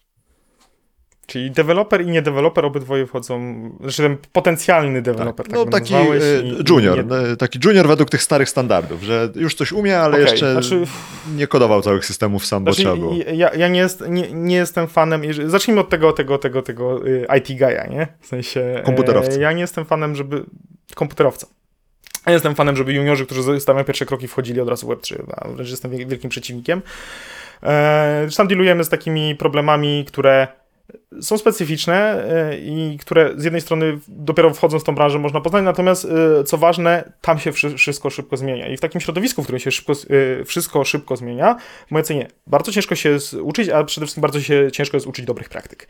A to jest najistotniejsze, kiedy jesteśmy młodym programistą, żeby poznać wiem, dobre praktyki pisania kodu, wzorce projektowe, jak się pisze czysty kod. No naprawdę poznać tonę rzeczy, które wyrobią nam nasz charakter, tak bym powiedział, nie? Ukształtują nasz charakter jako programisty, czyli że będziemy znali te dobre wzorce i będziemy wiedzieli, jak z nich korzystać. E, Mam dużą obawę, że wchodząc od razu w Web3 może być problem z nabyciem tych dobrych wzorców, e, choćby właśnie z racji na szybką zmienność. Tak samo e, ja, mimo że moja droga, załóżmy, w tą stronę szła, no nie wiem, czy bym polecał komuś wchodzenie jako taki junior do startupa, przynajmniej startupu, który jest na etapie, że mamy dwóch programistów czy trzech, taki bardzo wczesnym etapie, nie? To znowu, tam też się przekłada jakość nad to, żeby po prostu cokolwiek było, nie? W sensie często się świadomie wręcz unika wprowadzania niektórych dobrych Chodzi praktyk. się na skróty po E, prostu. I znowu, taka osoba. Tak, tak, szyje się, nie? W sensie to się potem nadrabia, to jest taki dług zaciągnięty, to jest ten dług technologiczny, który trzeba będzie spłacić, albo nie, ale w większości przypadków tak, żeby nie mieć tego błędu kardynalnego, o którym też rozmawialiśmy, bo i przez to startupy padają. E, natomiast y, właśnie, taki, taka osoba, zanim właśnie się wyszkoli, wiem, rok, dwa pierwsze lata, powinna poznać dobrych tych wzorców, więc potrzebuje takiego bardziej statycznego środowiska, w którym już pewne problemy są e, rozwiązane, w którym mamy odpowiedni też czas i przestrzeń na to, żeby się nauczyć tych dobrych wzorców. I wtedy można spróbować swoich sił, bo znowu, jeżeli tam się zacznie dziejemy w tym e, Web 2, to może się okazać, że wchodząc w Web 3 i tak połowa rzeczy, które się dowiedzieliśmy, nie będzie potrzebna, bo tam są inne znowu e, jakieś tam schematy, które wykorzystujemy, inny sposób myślenia. Więc zacząłbym Tak, powiedziałbyś mu idź, idź kodzić coś innego. I tak, i idź do korpo. Ja nie, ja, ja nie poszedłem, nie? Ale ja tak bym powiedział trochę, nie? Ale znowu, tylko... Pytanie to, to, jeszcze, jakie korpo? Szymonie, to od jakiego korpo byś zaczął? Bo to, to, to jest za dużo korpo, za dużo jest Nie, będę no, mieć w korpo. Stronę. Nie, no wiem, nie, nie, nie. Ja się nie. wygłupiam. Ja też, ja też się śmieję, że korpo albo startup, ale taki już na wyższym etapie rozwoju. Inaczej, ja, ja wychodzę z założenia, że żeby junior miał dobrze w e, firmie, tak też podchodziłem do swoich rekrutacji, jeżeli mówiliśmy o jakichś programach stażowych i tak dalej, to muszą być spełnione dwie rzeczy. Przede wszystkim firma musi mieć plan na tego juniora, czy tam na tego stażystę, czyli to nie może być takie przyjdzie i coś tam mu rzucimy, jakieś opłapy, tylko niech to będzie jakiś plan rozwojowy, co ta osoba musi umieć na poszczególnych etapach, jakie konkretne zadania będzie dostawać, jak będziemy sprawdzać to, czy ona się rozwija, czyli musi być plan, i jeszcze jest druga krytyczna rzecz. Musi być mentor, czyli osoba, która ma dla tego juniora czas. Jeżeli te dwie rzeczy nie są spełnione, to lepiej sobie powiedzieć, dobra, to nie bierzemy tego stażysty czy tam juniora, bo każdy na tym straci. I firma, i, i ta, taka osoba. Będą wyjątki jakichś tam bardzo ambitnych i tam osób, które szybko łapią i ogarniają i to się uda, ale w dużej ilości przypadków to się nie za bardzo uda. Dlatego też startupy nie zatrudniają często juniorów i bardzo dobrze. Chyba, że ich nie stać, to wtedy zatrudniają i wtedy źle, ale ich nie stać, więc nie mają innego wyjścia, więc dobrze znowu, więc życie nie Dużo jest infów nie? tu mamy. E, Ale i- wiecie co? Panowie, infów. wróćmy do tematu Ale- Web3. No, Web3. Więc wracając. Y, IT guy, idź, naucz się trochę programować. Jak już się poczujesz w miarę pewnie i będziesz wiedział, że faktycznie y, potrafisz ro- rozpoznać ten zły kod od tego dobrego i znasz jakieś wzorce, spoko, spróbuj swojej przygody z Web3. Ale w tą stronę. I do tej pory bym raczej y, szedł mniej technicznie, a bardziej właśnie, żeby zrozumieć te zasady, żeby już wchodząc w to Web3 wiedzieć, e, czemu blockchain jest, e, co on rozwiązuje, jakie są takie pewne paradygmaty przyjęte przez tą społeczność, e, o co chodzi z tą decentralizacją, anonimowością i tak dalej, żeby też wchodzić w ten świat już taką wiedzą, bo to można zrobić właśnie i teraz przechodząc do tej drugiej osoby, jeżeli wchodzimy, nie wiem, jako tu mamy bardzo dużo ciekawych pozycji, bo jakiś community manager, marketingowiec, w ogóle jestem zdania, że, że tutaj mm, w tym momencie te Web3 to jest takie trochę e, geekowe i tam jest dużo tych programistów, którzy to tworzą właśnie sami dla siebie, natomiast jest bardzo duży potencjał na to, żeby się pojawiły wszystkie inne e, inne e, pozycje, szczególnie te, które są związane ze społecznościami, czy to, czy nawet z jakimiś takimi umiejętnościami miękkimi ogólnie, bo bo tak naprawdę e, robienie czegoś na przykład pod DAO, pod jakąś społecznością w bardziej zdecentralizowany sposób, to tak naprawdę w większości się będzie opierać o jakieś tam interakcje międzyludzkie, rozmowy i tak dalej. I to wydaje mi się, że tutaj dużo jest takiego pola i przestrzeni, żeby w to wejść. Natomiast e, ja jestem zdania, że taka osoba wchodząca znowu z, w ten świat, która nie, nie chce kodzić, tylko właśnie chce się zajmować właśnie tam e, czy to jakimś project managementem, e, znaczy product managementem bardziej, czy, czy zarządzaniem społecznościami, czy copywritingiem, e, czy może jakąś sprzedażą. No, du- dużo tak naprawdę tu można sobie wymyślić ciekawych rzeczy. Ale to myślałbyś, nawet jakieś a to wiesz co, to myślałbyś bardziej o tym, żeby znaleźć sobie jakiś DAO, podnieść rękę i powiedzieć, ja będę coś robił, znajdźcie mi robotę, czy raczej byś poszedł do Nie, znaczy Coinbase'ów tego świata ja i jestem- powiedział, dzień dobry, znajdźcie mi robotę, chcę mieć, e, być na payrollu, dostawać pensję i tak dalej? A czy znowu, to, to, to jest tak, że, że jesteśmy w takim etapie, w którym e, ta technologia i ten świat powstaje, nie? I tutaj największą wartość mają ludzie, którzy już coś potrafią, czyli to nie jest tak, że my wchodzimy z zera, właśnie kończymy te studia i, i znowu, nawet w przypadku tej osoby nietechnicznej, e, oczywiście, przy w przypadku umiejętności miękkich mówię, to może być trochę bardziej nabyte, albo jakoś tam, e, to jest troszkę inaczej z, z umiejętnościami technicznymi, a tymi miękkimi, więc tam, tam może być to wcześniej i po tych studiach już taka osoba może mieć odpowiednie umiejętności, żeby się tam przydać w tym e, Web3, natomiast E, ogólnie co do zasady, ja bym przyznał e, coś takiego, nie? Wchodząc w świat Web3, trzeba mieć już jakąś swoją jakąś tam specjalizację i jakieś tam umiejętności, bo jesteśmy tak wcześnie i tak dużo rzeczy jest nieukształtowanych, że y, wchodzimy, powiedzmy sobie, w taki okres chaosu. I teraz my musimy mieć jakieś fundamenty, musimy rozumieć, gdzie wchodzimy, ale też musimy mieć jakąś swoją specjalizację, żeby wchodząc tam, pomóc to poukładać, bo to nie jest tak, jak, to jest ta różnica między jak się wchodzi do startupu, jak się wchodzi do korpo, nie? W sensie w korpo masz te wszystkie procesy, wiesz, że do takiego dyrektora idziesz z tym, do takiego działu idziesz z tym, tu cię mają podpisać i tak dalej, to jest wszystko gdzieś opisane, idziesz sobie jak po sznureczku i tam ktoś to kiedyś pokładał i teraz y, ty musisz to tylko wykonywać. Wchodząc do startupu, przeważnie jest tak, a jaki podpis, a po co podpis, nie? A w ogóle czego ty oczekujesz? Weź sobie to sam załatw, nie? I jest tak wszystkie ręce na pokład. I ja to Web3 widzę w taki sposób, wszystkie ręce na pokład, czyli im my więcej mamy już doświadczenia, im mamy większą specjalizację, im my jesteśmy w stanie coś pomóc, poukładać, może, może jakiś nowy koncept wnieść, tym bardziej się y, tam nadamy, tym będziemy mieli większą mm, wartość dla tego świata, bo bo tak naprawdę tam jest dużo rzeczy, które można przynieść jeszcze, czy to z ekspertyzy z Web2, e, czy w ogóle z innych e, dziedzin biznesowych, które są jeszcze nieokreślone, to się na pewno będzie standaryzować, bo mniej więcej ludzie w takich cyklach działają, że pierwsze mamy e, coś, co jest chaosem, to się zaczyna standaryzować, potem powstają procedury, jakieś tam właśnie e, konkretne rzeczy, już teraz wszyscy robią, nie? Tokeny. Kiedyś każdy robił tam, jak im się podobało, te smart kontrakty, teraz już mamy tokeny RC20, RC721 i to nam się powoli standaryzuje. Za kilka lat to będą standardy branżowe, a potem za 10 lat znowu ktoś przyjdzie i to wszystko wywali do kosza, bo stwierdzi, że trzeba to zrobić od nowa, nie? Tylko tam już jakby nauczony doświadczeniami będzie jakby troszkę level wyżej zaczynał. E, I mniej więcej tak to wygląda, przynajmniej jak ja na to patrzę. E, I dlatego ja nie zachęcam ludzi, którzy są bardzo na początku swojej drogi, jeszcze totalnie nic nie potrafią i e, w ogóle muszą się nauczyć żyć, nauczyć pracować, znaleźć swoją specjalizację. Web3 może być trochę ciężkie do tego, bo tam może im się może dużo chaosu powstać, więc raczej bym zachęcał do po prostu nauczenia się czegoś praktycznego, a potem dopiero wejścia w Web3 i wykorzystania tego. Nie mówię, że e, wszystkim się nie uda, bo mówię, może być szczególnie w przypadku umiejętności miękkich albo bardzo kumatych osób, że, że to wyjdzie. Mm, Natomiast raczej bym tą drogę zaczął z dala Web3, ale mocno bym je obserwował i, i bym poznał ten świat, użytkował go, bo to też często z tego wynika, nie? Potem my sobie robimy swoje, ale przy okazji, nie wiem, przelewamy tam jakieś kryptowaluty, kupujemy tokeny, korzystamy z jakiejś aplikacji i nagle nam się łączą kropki, nie? Okej, ja tu w normalnym świecie robię tak, tu robię to tak, można by było to wykorzystać i, i w ten sposób bym do tematu podszedł. No, krzywa uczenia jest bardzo y, stroma tak naprawdę i, i, i tak nawet czy po sobie pamiętam pierwsze kontakty to była absolutnie czarna magia i, i wiesz, Walka z materią, nie? z każdą taką walka z materią, walka z walletem i w ogóle masakra i to w ogóle od strony dewelopera, czy startującego młodego człowieka, który ma do opanowania i technologię programistyczną, i koncepty takie fundamentalne jak e, wallet blockchain, co to, co to znaczy w ogóle e, dokonywać transakcji i i, i, I całe to otoczenie y, również w ogóle z projektami, tak? Czyli te, te mechanizmy, być może dla deweloperów w ogóle nieistotne, związane z DeFi'em, z, mm, z wypłatami, powiedzmy, tak?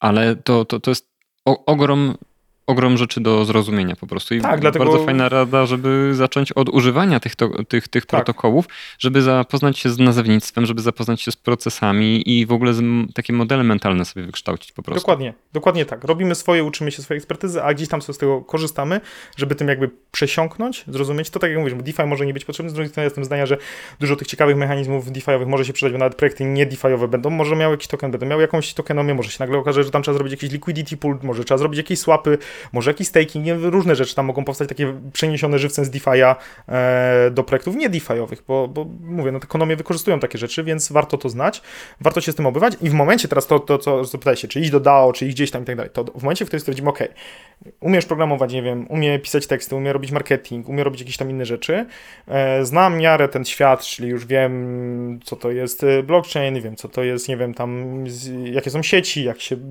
chodzi po Metamasku jeszcze inne, kilka innych rzeczy, to w tym momencie zachęcam już do takiego aktywniejszego wejścia, czyli tak faktycznie, nie wiem, znajdźmy sobie jakiś DAO, dołączmy, może weźmy jakieś proste zlecenia, jeżeli tam będą, może yy, dołączmy do jakiegoś space'a na Twitterze albo na Discordzie, porozmawiajmy z tymi ludźmi, czyli zacznijmy być częścią tej społeczności, bo to się w większości od społeczności em, rozbija, nie? I jakby ja też jestem zdania, że tu i czy potem ktoś będzie chciał wybrać na taką trochę bezpieczniejszą drogę, nie wiem, pójść do jakiegoś startupu krypto takiego już uformalizowanego, nie wiem, pójdę sobie do Rampa, pójdę sobie do Coinbase'a, pójdę sobie gdzieś tam y, tych wszystkich, y, chociaż one tak są bardziej bridge'owe niż takie typowo Web3, natomiast y, można w tą stronę, jeżeli ktoś sobie tą dozę bezpieczeństwa, szczególnie finansowego, bardziej ceni, natomiast jeżeli ktoś chce wejść tak w 100% all in, nie, to w tym momencie, jak już trochę w tym posiedział, to jak najbardziej ok, dołączyć do DAO i, i zacząć działać, nie, wziąć kilka zadań i zacząć tam je realizować.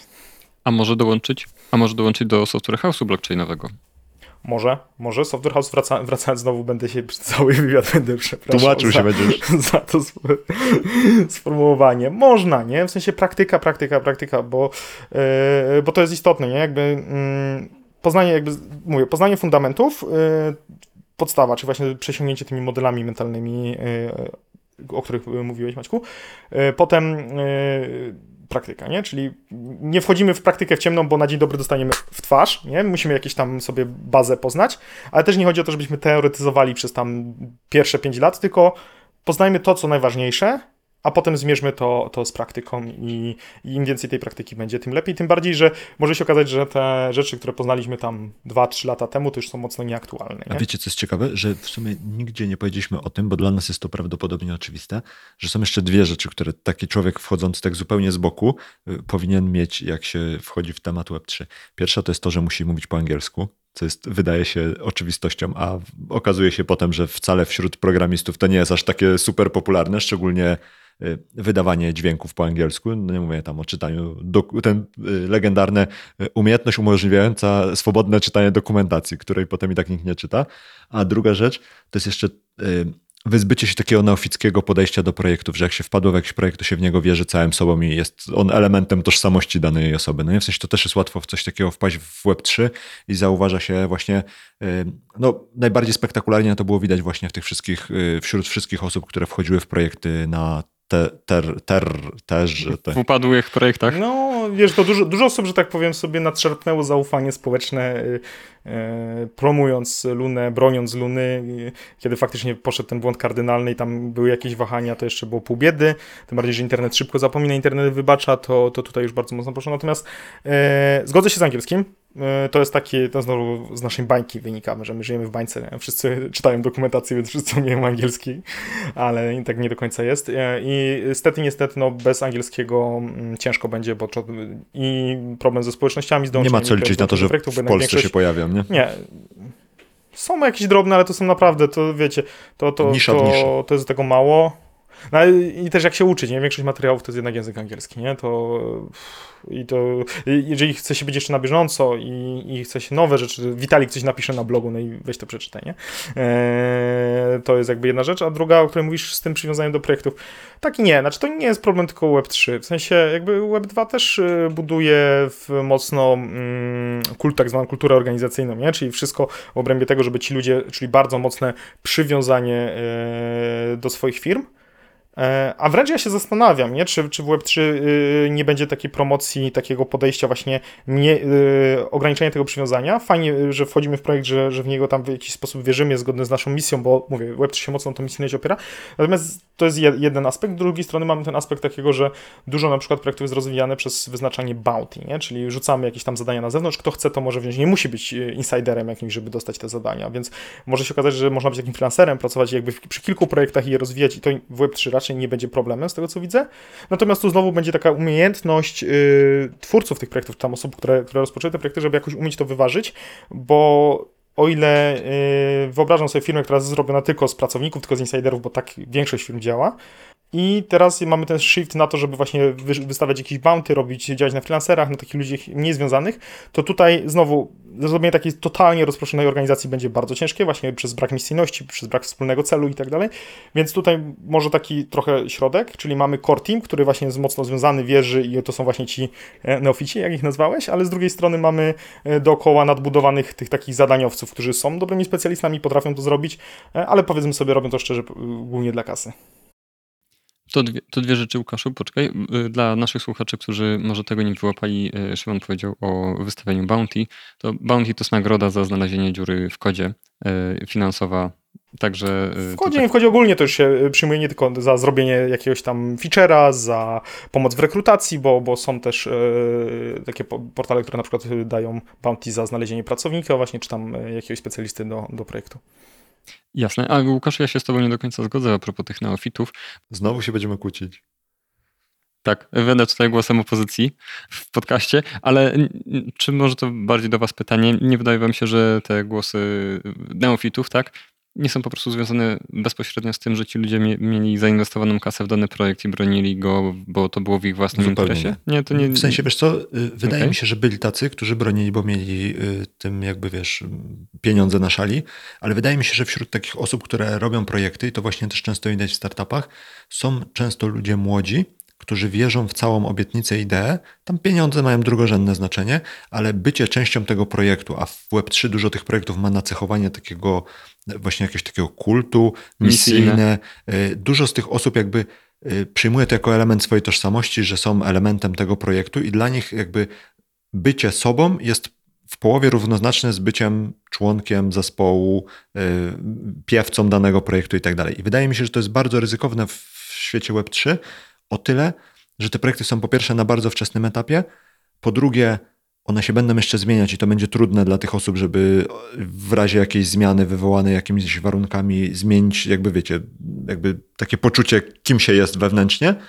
A po trzecie dlatego, że ciągle w tych projektach mam wrażenie, że będą te takie historie, jak było w Wonderlandzie na Avalanche'u, że był ten Sifu, który okazał się być ex-skamerem, który wyciągnął pieniądze z jakiejś giełdy czy coś takiego. I wtedy nagle się okazuje, że wiesz, przyjmujesz to jako element siebie i nagle to się rozpada na kawałki, bo okazuje się, że projekt, w który wierzyłeś, który miał ładnie wypisane misje i wszyscy jakby powtarzali te hasełka, okazuje się, że był robiony przez gościa, który jakby fundamenty moralne ma na poziomie gruntu albo jeszcze trochę poniżej. No. Złodziejaszkiem No, jest, no. No, no właśnie to tutaj znowu ta wchodzi anonimowość, o której rozmawialiśmy, o tym, kto stoi za tymi projektami e, i tak dalej. Ja bym, mówię, nie chciał oceniać, nie? Niektórzy wchodzą właśnie na zasadzie misji, idei, e, inni wchodzą na zasadzie e, pieniędzy i to mają właśnie e, mocno poinwestowane, więc, więc e, broją. Są też tacy, bo jeszcze jest jeden aspekt, nie?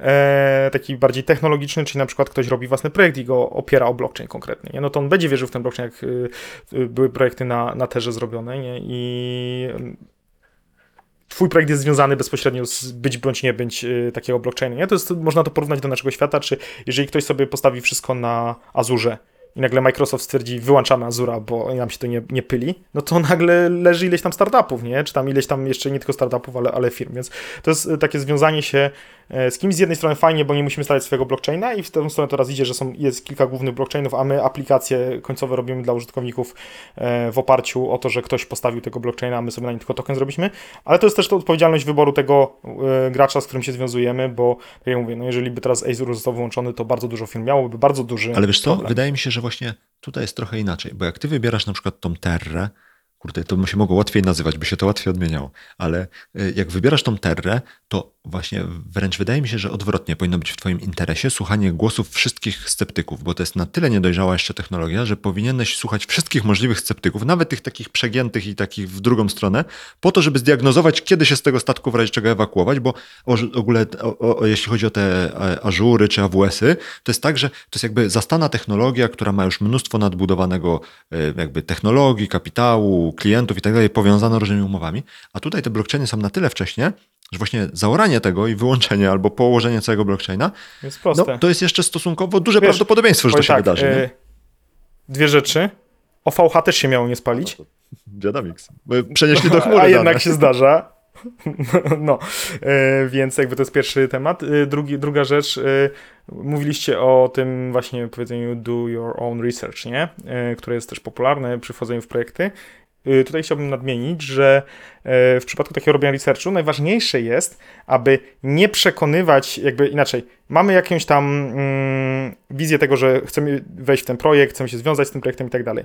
To teraz głównie co my powinniśmy robić taki research, to nie szukać potwierdzeń naszych testów, tylko zaprzeczeń, czyli nie mówić, ok, to jest fajne, bo ma tyle transakcji na sekundę, bo tyle użytkowników, tyle nodów, jest tak bardzo zdecentralizowany, jest quantum resistance i tak dalej. Nie, powinniśmy w drugą stronę, nie?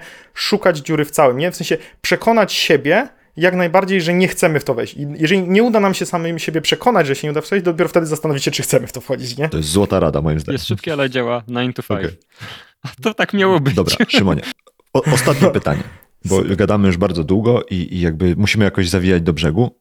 Nasze prawie że już standardowe pytanie. Budzimy się w czerwcu 2024 i w którym miejscu jest świat szeroko rozumianego Web3? Dowolnie, jak to tam uznasz za stosowne. Czerwiec 2000... Czekaj, to już będzie chyba jakiś halving.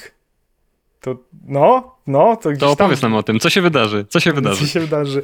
Halving na, na Bitcoinie co 4 lata mamy, mamy yy, zmniejszenie podaży Bitcoina, czyli nam yy, kopacze połowę mniej bitcoinów yy, utrzymują. Na 2024 z tego co pamiętam przypada właśnie yy, halving, czyli będzie teraz jest 6,25 bitcoina za wykopanie bloku, czyli będziemy mieli 320 yy, dobrze mówię, 375 e, bitcoina. E, jak to się obrazuje? Do tej pory były, e, po każdym halvingu zaczynały się mocne wzrosty, zaczynała się hossa, pojawiało się dużo projektów, czyli można, e, analiza wsteczna zawsze, skuteczna, czyli możemy patrząc do tyłu, co się działo, czyli wchodzimy w okres Bessy, nikt nie mówi, już zresztą piszą w, w tam... Nie, no teraz No Bessy teraz tak, a- wchodzimy. Czekaj, bo, bo z, Okej. jeszcze mówię, te, teraz z, punktu dzisiejszego wchodzimy w Bessy, więc do tego 2024 będą y, portale krypt, mówić krypto nie żyje. Ja nie, nie chcę mówić o cenach, bo jakie ceny będą to nikt nie wie, ale zaraz będzie już, zresztą y, pojawiają się takie artykuły krypto krwawi, projekty umierają, Luna umiera, wszyscy będą, o Jezu, krypto się skończyło. To teraz się wezmą ludzie za kasałem rękawy, wezmą się do roboty, bo ten cały hype odejdzie, y, zaczną powstawać projekty, więc w okolicach tego 2024 czerwca zakładam, że zaczną się pierwsze oznaki wzrostów, zaczną wyrastać jak grzyby po deszczu projekty, które namnożyły się podczas tego okresu posuchy i będziemy mieli może kolejną hossę, ale będziemy mieli dużo ciekawych projektów, więc ja to tak widzę. Nie mówię o cenach, bo nie będę teraz e, spekulował, czy to będzie 100 tysięcy, czy milion e, dolarów za, za bitcoina. Nie chcę, e, chcę być daleki od tego. Patrząc na cykle, natomiast patrząc na cykle, wtedy powinien być wysyp, tak z punktu widzenia technologiczno-produktowego, powinien być wtedy wysyp projektów, które powstaną na kanwie tych najbliższych e, dwóch lat e, i tego takiej ciszy, która prawdopodobnie teraz będzie. Czy tak się stanie? Oczywiście nie mam złotej kuli, nie wiem. Natomiast tak się działo, dokładnie tak się działo e, w przypadku wszystkich ostatnich No to jest ciekawe, że jakby y, połączyłeś to z halvingiem, bo faktycznie tak jest, że te wszystkie wykresy y, wskazują, że po halvingu czy w okolicach halvingu zaczynają się właśnie hossy, y, a co więcej wydaje się, że mimo wszystko ciągle jesteśmy w tym etapie, gdzie Bitcoin trochę nadaje rytm całej scenie, no nie? W sensie, że y, jak z Bitcoinem się dzieje dobrze i on tam z grubsza sobie rośnie i jest dużo o nim mowy, to też cała scena z grubsza rośnie, bo ludzie wchodzą i szukają czegoś, co jest po Bitcoinie, nie? Znaczy tak, pytanie tylko mówię, bo analiza wsteczna zawsze skuteczna. Pytanie, czy teraz na przykład ta adopcja samego Bitcoina nie jest już na tyle duża, że weszli duży gracze yy, z rynków giełdowych, szczególnie yy, widać też już pewne korelacje pomiędzy Bitcoinem a SP500 i nagle jak się okaże, że na przykład teraz mamy recesję, ja nie mówię, że jeszcze mamy, ale jeżeli się okaże, że na rynkach światowych jest recesja, pytanie, co się wtedy stanie z krypto, może będzie szła z recesją, a może właśnie będzie tym safe haven i ludzie będą uciekać. Ja nie wiem, nie chcę prorokować, nie bawię się w kwestie finansowe pod tym względem. Swoje jakieś środki mam, natomiast jest to long term run, czyli yy, myślę, że tak najbliższe 4 do 6 lat, kiedy jeszcze będę je trzymał. Nie, no w połowie halvingu nie mogę wyciągnąć, czy bardziej 6, 6 lat niż 4, e, więc, e, więc jakby nie chcę mówić pod względem finansowym. Natomiast to, co teraz widzę, to, co teraz jakby ja obserwuję z punktu widzenia takiego produktowo-technologicznego, to, że pomimo tych spadków, pomimo krwawienia, pomimo luny, e, nie ma takiego pesymizmu e, w ludziach budujących Web3. E, Każdy robi dalej swoje. Nie mówię, że jest jakiś hura optymizm, ale też nie ma pesymizmu. Kasa jest zebrana, to jest zebrana, można działać. E, Pompują dalej, N16Z wchodzi, e, teraz ogłosili 4,5 miliarda e, do swojego funduszu krypto dopompowują, e, więc e, kolejne gdzieś tam firmy się tym zaczynają interesować. Więc zakładam, że technologia, jakby z punktu widzenia technologii, o ile na przykład właśnie nam się nie wywali, tak jak Luna nie wywali nam się Ethereum i się okaże, że tam nie ma jakiegoś bąka pod spodem albo, albo Bitcoin, to jeżeli nie będzie takich e, kardynalnych e, porażek, to, to możemy się spodziewać, że, że to będzie dalej rosnąć i trochę jest to niezależne od tego, co się dzieje na rynkach finansowych. Natomiast faktycznie te projekty pewnie jakby swoją popularność taką marketingową będą zyskiwać, jeżeli wróci e, hossa i zaczną mocno rosnąć wyceny, no bo tak naprawdę głównie to ludzi do tego świata w tym momencie jeszcze przyciąga, więc teraz się budują projekty, a na popularności właśnie będą zyskiwać w czerwcu 2024. To jest taka moja Okej. wizja. Zapisujemy. Y, Szymonie, y, Sprawdzimy, dobra, sprawdzimy. Szymonie, Dzięki y, wielkie. Powiedz proszę, jak ktoś chciałby się dowiedzieć czegoś więcej o tobie, gdzieś, nie wiem, zacząć cię obserwować, cokolwiek, dwie minuty na autopromocję. O. Dwie minuty na to brązy. Tak, w sensie, najczę- jeżeli ktoś jest zainteresowany tym, co robię, bo jestem na tej swojej drodze do świata Web3, trochę się już bawię, rozmawiam z, z różnymi projektami, ale myślę, że też moja droga yy, jeszcze taka ciekawa jest przede mną, więc jeżeli ktoś chce być częścią tej drogi i poobserwować, to ja staram się tą drogą swoją dzielić. Głównie robię to na Instagramie, yy, gdzie w postaci stories przekazuję to, co robię i w jaki sposób robię. Yy, dzielę się też swoją wiedzą, którą już na tym poziomie mam na Web3, yy, w postaci wpisów czy to na LinkedIn, czy na właśnie Instagramie, czy nawet y, w postaci TikToka, o którym rozmawialiśmy przed rozmową, bo, bo też mam konto na TikToku, więc przede wszystkim zapraszam Was na, na te dwa kanały, bo tam jest najwięcej Instagram e, i TikTok, szymonpaluch.eth na ten moment jeszcze. E, No a dla osób zainteresowanych też odpalam w tym momencie program Fundamenty Web3. E, Ma to być to program, który ma pomóc właśnie wejść w te rzeczy, o których rozmawialiśmy, nie z punktu widzenia technicznego programisty, tylko zrozumienia tego świata, jakie są tam mechanizmy. Trochę, dużo teorii, ale oprócz tej teorii praktyka, czyli zakładanie nie tylko portfela kryptowalutowego, ale też tworzenie własnych tokenów, tworzenie tokenomii, e, tworzenie DAO, tego typu rzeczy sobie razem przećwiczymy, a całość cyklu kończy się, bo to jest sześciotygodniowy program, który kończy się stworzeniem własnego e, light papera. E, Dodatkowo spotkania z praktykami, bo tych, przez te 6 tygodni będzie 6 spotkań live z sesjami Q&A dla praktyków. Jeżeli ktoś jest zainteresowany, oczywiście ja nie kryję, ta wiedza jest dostępna za darmo, natomiast ona jest rozproszona, zdecentralizowana i trzeba poświęcić dużo czasu e, i energii na to, żeby ją znaleźć i przećwiczyć. Ja chcę w tym pomóc, żeby to zrobić w te 6 tygodni. E, Jeżeli ktoś jest zainteresowany, to zapraszam na fundamentyweb3.pl. Link umieścimy w opisie, ale to jest w ogóle ciekawe, jaką w Polsce renomę mają kursy online, no nie? W sensie, że y, głównym zarzutem jest to, że ta wiedza jest. Jakby jakiejś wiedzy nie było dostępnej w dzisiejszym świecie, no nie? W taki sposób No. dostępny. Jakby No. jak ktoś chce przyspieszyć Sobie... sobie... Po co ludzie płacą za prywatne uczenie, Tak. nie? W sensie, po co się... No. Nie, to oczywiście, jak mówię, jak ktoś chce, oczywiście cała wiedza, którą ja posiadam, ja ją zdobyłem w sposób darmowy właśnie chodząc po internecie, natomiast robię to od 2017 roku, zajęło mi to znacznie dużo więcej, y, dużo czasu, e, zrozumienie tego, e, przećwiczenie, e, no i też e, jakby kwestia tego, że ma się dostęp, to co dla mnie osobiście w tym programie jest jedną z największych wartości, dostęp do konsultacji ze mną i dostęp do konsultacji z praktykami Web3, bo każdym tygodniu takie spotkania będą.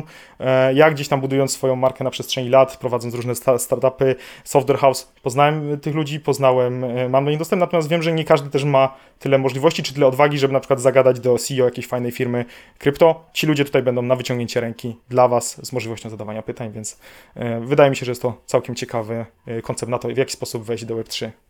Uczestnicy kursu y, później ocenią i mam nadzieję, że któryś z tych uczestników potem będzie robił ciekawy projekt i będziemy mogli z nim porozmawiać w którymś kolejnym odcinku. To jest w ogóle taki mój endgame osobi... O, znaczy to, jest, to jest mój endgame, nie? bo ja, to jest pierwszy, możliwe, że ostatni kurs, jaki robię, a może nie ostatni, nie chcę mówić, natomiast no nie, nie zamierzam na razie na dzień dzisiejszy wiązać swojego życia z e, utrzymywaniem się z tworzenia kursów, więc e, robię to trochę właśnie z tego, że mam taką przestrzeń, żeby coś takiego zrobić i e, zauważyłem taką potrzebę na rynku, natomiast jakby dla mnie osobistym endgame'em i to, co ja uznam za sukces, to nie jest sprzedaż na jakimś tam poziomie, bo dla mnie to jest naprawdę drugorzędna rzecz.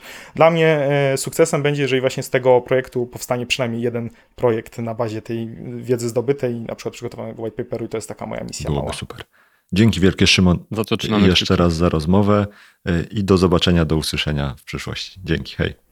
Dzięki. Trzymajcie się, powodzenia w Dzięki. kolejnych nagraniach. Dzięki za wysłuchanie kolejnego odcinka podcastu Podróż po Web3. Żeby nie przegapić kolejnych odcinków, pamiętaj, żeby zasubskrybować ten podcast w swojej aplikacji do podcastów. Wejdź również na www.ppw3.pl i zapisz się do newslettera. Otrzymasz dzięki temu powiadomienie o każdym nowym odcinku oraz dodatkowe materiały. Dzięki i do usłyszenia. Cześć.